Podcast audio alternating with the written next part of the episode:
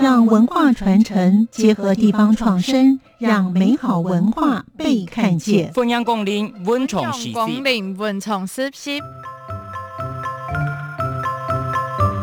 由徐凡制作主持的，欢迎光临文创市集。临文创市集。欢迎光临文创市集。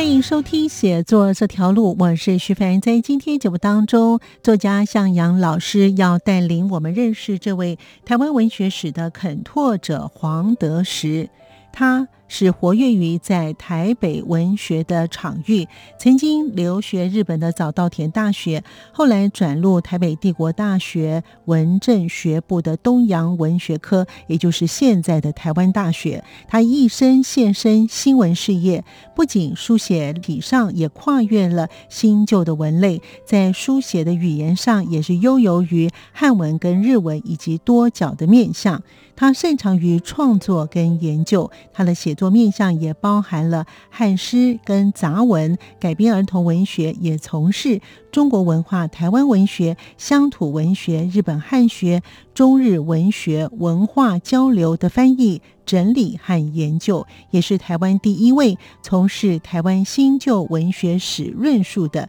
学者，所以他也奠定在台湾文学领域的特殊地位。因此，他在一九九八年，黄德石教授他将大批的藏书以及手稿文物捐赠给国家台湾文学馆筹备处，在二零零一年为由。江宝钗教授主持的黄德时全集整理计划，历时历经有十多年，在二零一二年才完成出版。在今天节目当中，我们就一同来认识这位黄德时教授，欢迎收听。台湾文学史的肯拓者黄德时。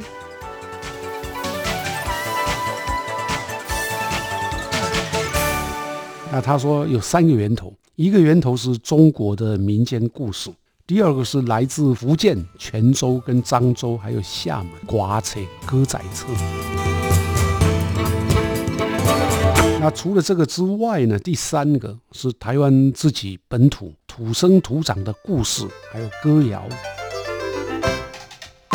朋友们收听《写作这条路》，我是徐凡。我是向阳，今天呢，向阳老师呢要带我们认识呢这位台湾文学史的肯拓者黄德时。其实呢，为什么要叫肯拓者？嗯哇，其实他应该是很先锋的。其实这位作家呢也非常的重要，在他们那个时代哦。对，为什么重要呢？老师非常的尊敬他，嗯所以呢，待会在节目当中呢，我们就一同呢跟着老师的脚步呢去认识这位文学史的肯拓者黄德石。老师，您怎么认识这个黄德石的呢？我跟黄德石先生啊，他那个时候是台大的教授，大概见面是在一九八二年嗯。啊十十月的时候，我那个时候我们报社因为办了一个叫做民俗文学的座谈会，呃，邀请这个民俗文学的研究耆老，还有一些专家一起开会。那时候黄德时呢，他就是预谈者之一。那其他的人呢，也都是非常重要的，比如说朱介凡先生、林恒道先生，嗯这两位已经过世了对啊。那再加邱坤良，邱坤良也是台湾非常重要的民俗啊研究的专家。林恒道也是，哎，林恒道更是啊，林恒道是耆老，他跟黄德史的年岁差不多啊。哦，那个时候的黄德史啊，已经七十四岁了，来参加报社的座谈呢，精神非常好啊，所以看不出有七十四四岁的感觉。他当天的演讲大概讲的是六十年的俗文学，嗯谈的就是台湾的民俗文学。我记得印象还深刻的是，他当时说，呃，台湾的俗文学有三个源头。嗯我们谈民俗啊，民俗文学大概会包括啊，比如说民间故事、嗯歌谣这一类的啊。嗯那他说有三个源头，一个源头是中国的民间故事，嗯第二个是来自福建泉州跟漳州还有厦门的瓜车歌仔册。那瓜车呢，呃，就是当时记录下来的一些本子啊，所以叫做歌仔册。那里面大概都是七字为主，七级呀啊，七字调，就是每一句都是七个字。那除了这个之外呢，第三个是台湾自己本土土生土长的故事，还有歌谣。那当然，其实也还有另外一个他没有提到，就是神话，原住民的神话。哦，那我当时在场，我那时候还蛮年轻的，就好像自己上了一一课这个民俗文学、台湾民间文学的课，印象非常深刻啊。所以也因为这样呢，就开始要跟他接触啊。啊，要跟他联系呀！我就我想这一场座谈会很好，所以我就想要推一个专版，就在副刊上推出一个民俗文学的回顾跟前瞻的专版，要跟他联系，哎，请他是不是演讲之后，顺便把那个演讲稿啊写出来给我们。那时候的黄德史他很快的就答应了我的邀稿。我想应该要一个礼拜吧，他因为他七十多岁了，七十四岁了，没有想到第二天早上啊就寄来了，效率那么好，哇，这个表示他身体很好，健康，头脑很清楚。对啊，那后来朱介凡、林恒道、邱坤良这几位先生的稿子也就陆续到了，嗯嗯，啊，所以这个对一个编辑人来讲啊是很有成就感的，真的，因为都是大家，是。那除了邱坤两个年纪跟我差不多，算是年轻的学者以外，三位啊，在民俗学界都非常有名。嗯，所以这也对副刊呢，我们这个副刊专题的这个重要性啊，有很大的帮忙。那也因为这样啊，我又想，既然是这个机会都那么大，嗯，我就想说，那我再请台静龙教授，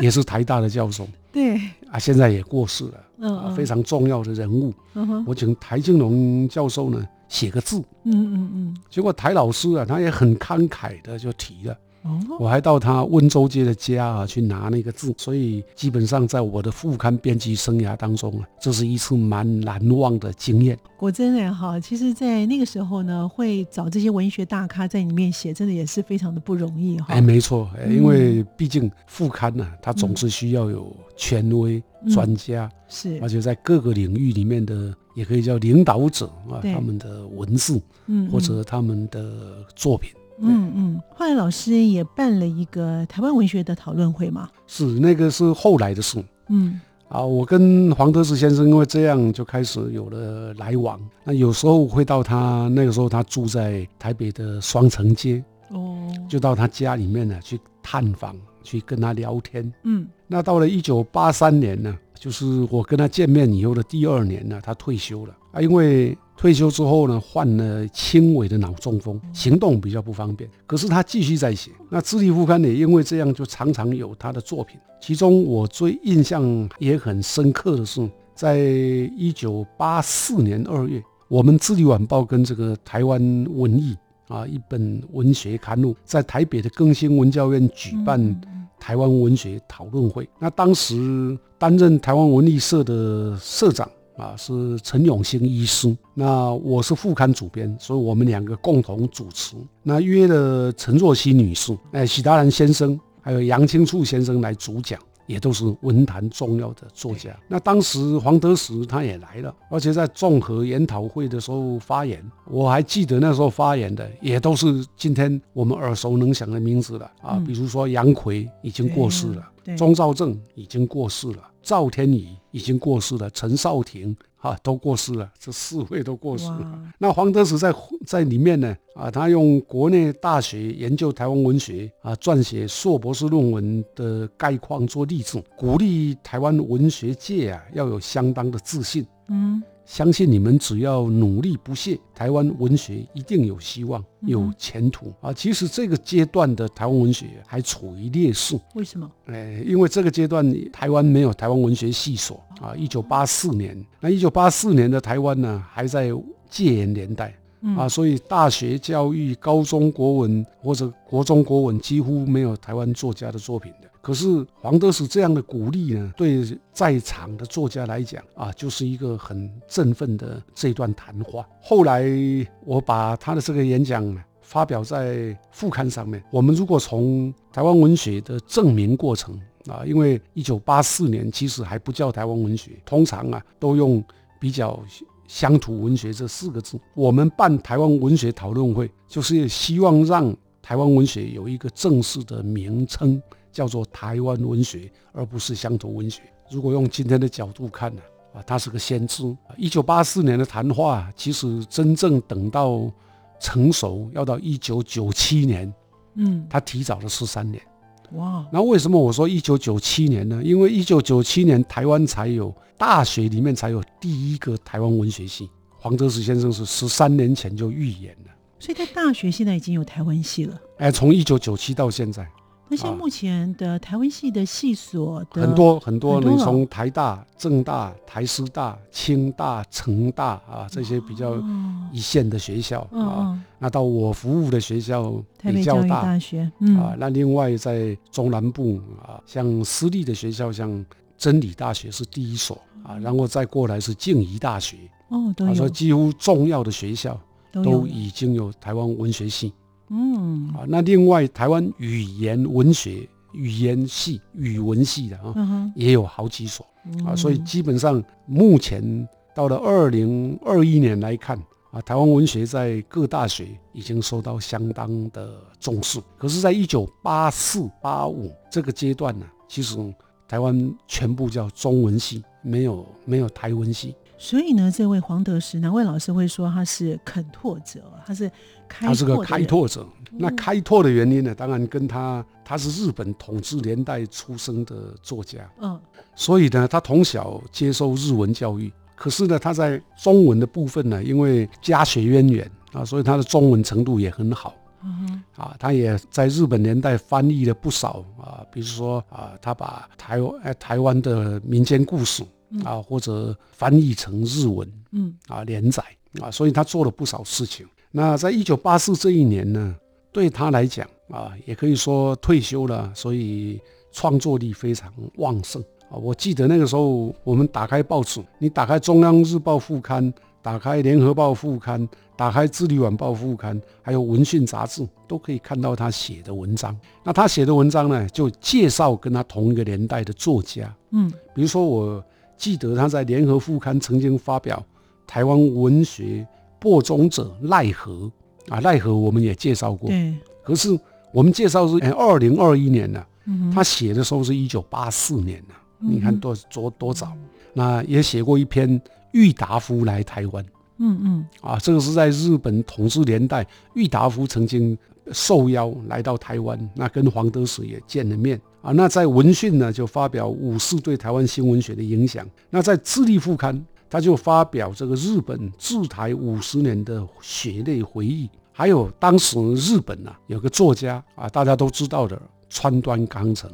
第一次亚洲的日本啊，就是日本作家第一次得到诺贝尔文学奖。得奖之后呢，曾经来台湾陪他全程陪他呢就是黄德时啊，那他就写了一篇《川端康成游日月潭 》啊，就是向读者来介绍诺贝尔文学奖作家川端康成啊，来到台湾之后，在日月潭啊的行走行仪，所以基本上他写的作品大概都跟台湾文学有关。嗯那可以看得到他对台湾文学的关心，嗯嗯，也透露出啊，他作为一个台湾文学史家的这种敏锐。所以他在台大教的是中中文系，哎，他在中文系啊，嗯。他是中文系的非常重要的老教授那在那个嗯。阶段就已经非常有名。嗯嗯。啊，那另外一位是在历史系的，叫杨云平，也是跟他同一个年代的台湾作家。可是在是在台大历史系教教历史。那所以呢，后来老师一九八五年的时候，老师去了美国的爱荷华国际写作计划。在这段时间呢，又有什么样的事情呢？我在还没去爱荷华的之前呢，嗯曾经呢，啊、因为黄德时先生啊、对日本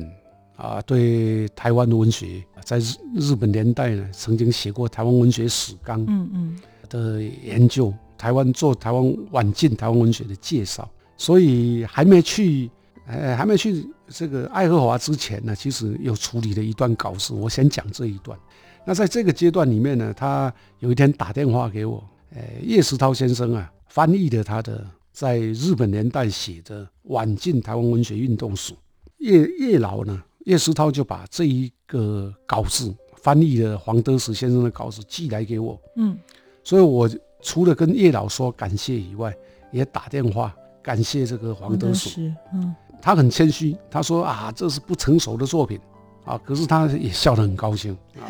所以对我们那个年代来讲，台湾最早做台湾文学史的就是黄德史，最早整理台湾文学史的史料的也是黄德史。可是，在一九八四到八五啊，是没有人知道这件事，所以黄德时大概对于他年轻时候写的这一篇台湾文学史的介绍，能够被翻译成中文，在台湾的报纸发表，感到很高兴。嗯啊，所以在这样的一个状况底下，我把刊物啊，把文章刊出来，在《智利晚报》大概连载了五天，那这也是台湾文学史。的这个概念第一次进入台湾文坛。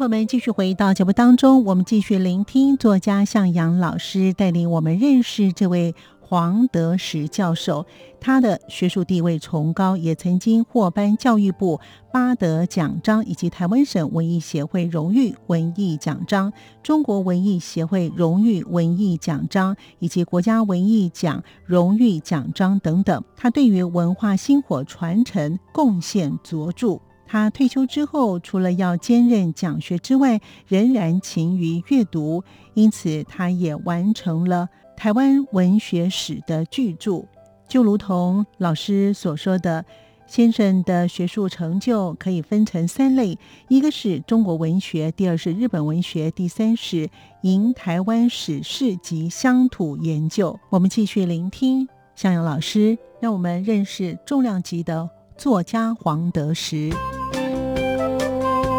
透露出啊，他作为一个台湾文学史家的这种敏锐。黄德时在日本年代为什么会想要写这个台湾文学史？基本上啊，是因为他认为日本人统治下，大概介绍都是日本文学，他认为台湾人有自己的文学史。黄德时先生呢，他从日本年代就现身在台湾文学，而且长期担任。当时的台湾《新民报》的副刊主编，所以台湾文学的证明也因为他的晚进台湾文学史有了新的发展。后来，我想，比如说陈少廷先生，嗯，我们刚刚提到有一位啊，他也曾经写过啊台湾新文学运动的文章跟出的书，是啊，也是参考这个黄德时这一篇。黄德时在日本年代为什么会想要写这个台湾文学史？基本上啊，是因为他认为日本人统治下，大概介绍都是日本文学，他认为台湾人有自己的文学史，嗯啊，所以当时就发表了《台湾文学史叙说》啊。那另外《台湾文学史二》写明正时代，第三是《台湾文学史》写康熙、雍正时代，嗯。这是在一九四三年哦，一九四三年大概是八十年前了，啊，他就已经着手在写台湾文学史了。很可惜，并没有完成，啊，很可惜没有完成，因为后来日本战败，那政府接收台湾，接收台湾之后呢，黄德时就没有再继续他的这一部分，而是在台大教书，所以基本上他的。台湾文学史的稿子啊，是完成了雏形，但是没有成为书。我想他大概会觉得很遗憾，没有完成台湾文学史，也就等于标志了他自己一生没有完成的事业。嗯啊，那我读叶老翻译这个晚近台湾文学运动史的时候呢，对，也找出了东方文化书局呀曾经复刻了一整套的台湾新文学运动重刊。所以就找到了当时黄德时用日文写成的这一些文章，嗯，也可以说啊，我们看到在日本皇民化时期，当啊日本作家把台湾文学当成是外地文学的时候，黄德时呢却用台湾文学这四个字来回应他，所以更让我动容。那至于你刚提到的1985年，我到爱荷华是没有什么事的，因为那个时候跟他没有联系了。那等到这一年呢过去，我回到台湾之后啊，我再去看他，请他继续帮忙《智利晚报》写稿子。是，后来我又把我一本台语诗集呀、叫做《土地的歌》嗯啊送给他，那他也很快就回信给我。嗯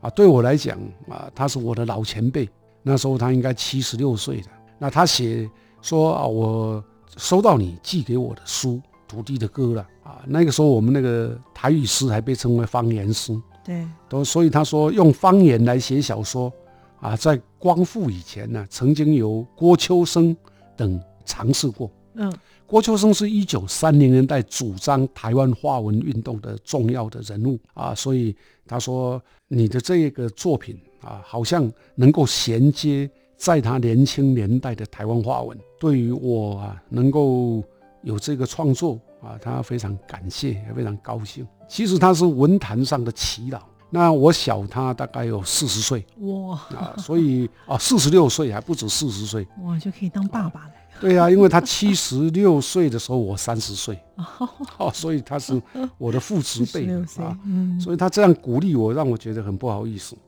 啊。另外也让我呢，对那个时候还只能叫做方言诗的台语诗啊，嗯啊，得到更大的信心跟喜悦。所以我想，一个前辈作家啊，对后辈作家的鼓励啊，有时候真的会产生很大的影响。是是否因为这个黄德时这这位学者当时也很鼓励老师，所以老师呢在这方面，在台语诗嗯这方面就琢磨的比较深。对呀、会有这样的因素因为你有人鼓励，而且是文坛大佬，那当然不是只有黄德时这样的鼓励我了啊。我以前也讲过，像赵天宇是，也已经过世了啊嗯，在那个嗯阶段帮我啊找到国立编译馆的一本联联横的台湾语典，嗯，嗯那也是一种鼓励嗯。啊。不过不管如何啊，在台湾的文坛上啊啊，大概前辈堪兴傲背啊，嗯就是嗯。提膝后进啊嗯这样的一个传统，我觉得是很好的。对，所以呢，这位黄德时这位学者呢，他真的是把当时就像老师讲的，从乡土文学对。变成台湾文学。现在大部分都来讲，都是我们都是讲台湾文学对，因为哦我们现在基本上不谈乡土文学。对啊，那就是让台湾文学有了一个比较正当的名分了嗯嗯。啊，就好像我们一般啊，在过去我们如果叫朋友叫他小名字啊，也就是他的呃乳名啊，或怎么样的，或者其他的绰号，总是觉得不够尊敬啊。当然他有他的名字，我们就叫他的正名嗯啊，这样是好。嗯那在文学上更是如此啊，台湾本来就有自己的文学，嗯那就嗯叫台湾文学。就是一九八七年的时候呢，嗯呃，就是宝岛文学呢将会登在国际舞台上面，而且我们之前有提到台湾笔会哦，那是。这个是一个什么样的连接呢？一九八四年之后呢，啊，后来台湾文艺啊满了一百期，他曾经呢啊为这个台湾文艺写过一篇稿子，然后嗯寄来给我。啊，其实当时台湾文艺跟智利副刊呢、有些稿子是互相通用的哦，啊啊，主编呢那个时候的台湾文艺主编是李明勇，嗯。本来已经安排了《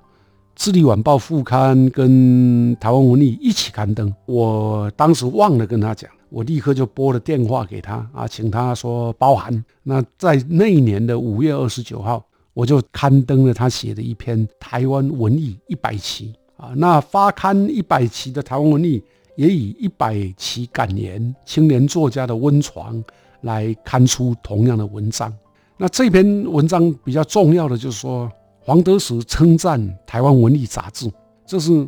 吴浊流先生办的。那后来在一九八四年、八五年的时候的主编呢是钟兆正先生啊，所以都是有历史的。黄德时认为台湾文艺呢是培养年轻作家的温床。那也提到啊，在日本年代啊，曾经台湾文化，呃，当时他在台湾的一个报纸叫《台湾新民报》，这是台湾人办的报纸。嗯担任这个文化部长，不是我们今天政府单位的文化部长，因为日本年代啊，部长啊就是文化部的经理了，哎，哦，也就是报馆里面的那个文化部的主任。哦，没有那么大就对了。对对对啊，那他主编副刊嗯啊，他也是副刊的前辈嗯啊，就是副刊主编。那也也提到了一九四四年，当时台湾六家报纸啊，包括台湾新民报，因为总督府啊啊把这六家报纸并为一个报纸，叫做台湾新报。那他跟吴吴浊流、龙应忠呢，都在台湾新报工作的往事。那也写了台湾文艺啊，在吴浊流创办一九六四年呢，创办初期的一些回忆啊，最后呢，才提出他对台湾作家的期望。我想啊，一个老作家，七十六岁的，他还念念不忘啊，台湾文坛、台湾文学互相之间的联系跟关系嗯嗯啊，这也令人感动。一定会在每个时代有一些人，他会为他的专属的领域哦，他去开拓。那这些呢，开拓呢，后面会慢慢的开花结果嗯哈、好，那老师可不可以跟我们听众朋友呢，来总结一下我们今天谈到的台湾文学史的肯拓者黄德时这位非常重要的人物？我想黄德时先生呢，他从日本年代啊就现身在台湾文学，而且长期担任当时的台湾《新民报》的副刊主编。那他也想要去写作台湾文学史，可是最后终于没有完成。但是到了晚年呢，啊，他还是心心念念，也呼喊着台湾文学要站起来啊，这是相当动人的事情啊。我想他对少他四十六岁的我的鼓励啊，也不是只是对我，而是对所有台湾当时年轻作家的鼓励。他关心《台湾文艺》这本杂志的持续，那他也为那个时候一九八七年诞生的这个台湾笔会喝彩。所以不管如何，你从他的一生，从他的创作，呃，从他的史料工作，嗯以及他在啊七十多岁之后写出来这些稿子里面，都可以看到一个台湾的文学史家对台湾文学无悔的啊呵护。嗯还有非常无私的态度。我认为啊，这是我们应该感念的一位前辈作家。嗯，是的，可见呢，他对于台湾文学的这种高度关心哦，以及他的这种定见跟敏锐度哦，对，都是高于一般人的。而我们今天呢，非常感谢向老师，让我们认识了这位台湾文学史的垦拓者黄德石。谢谢向老师，也谢谢听众朋友的收听，我们下次见了，拜拜好拜，。下次见。走过春夏和秋冬，样的心在跳动。我们拥有同样的阳光，穿越地球天空，让你听见不一样的阳光，向世界的爱。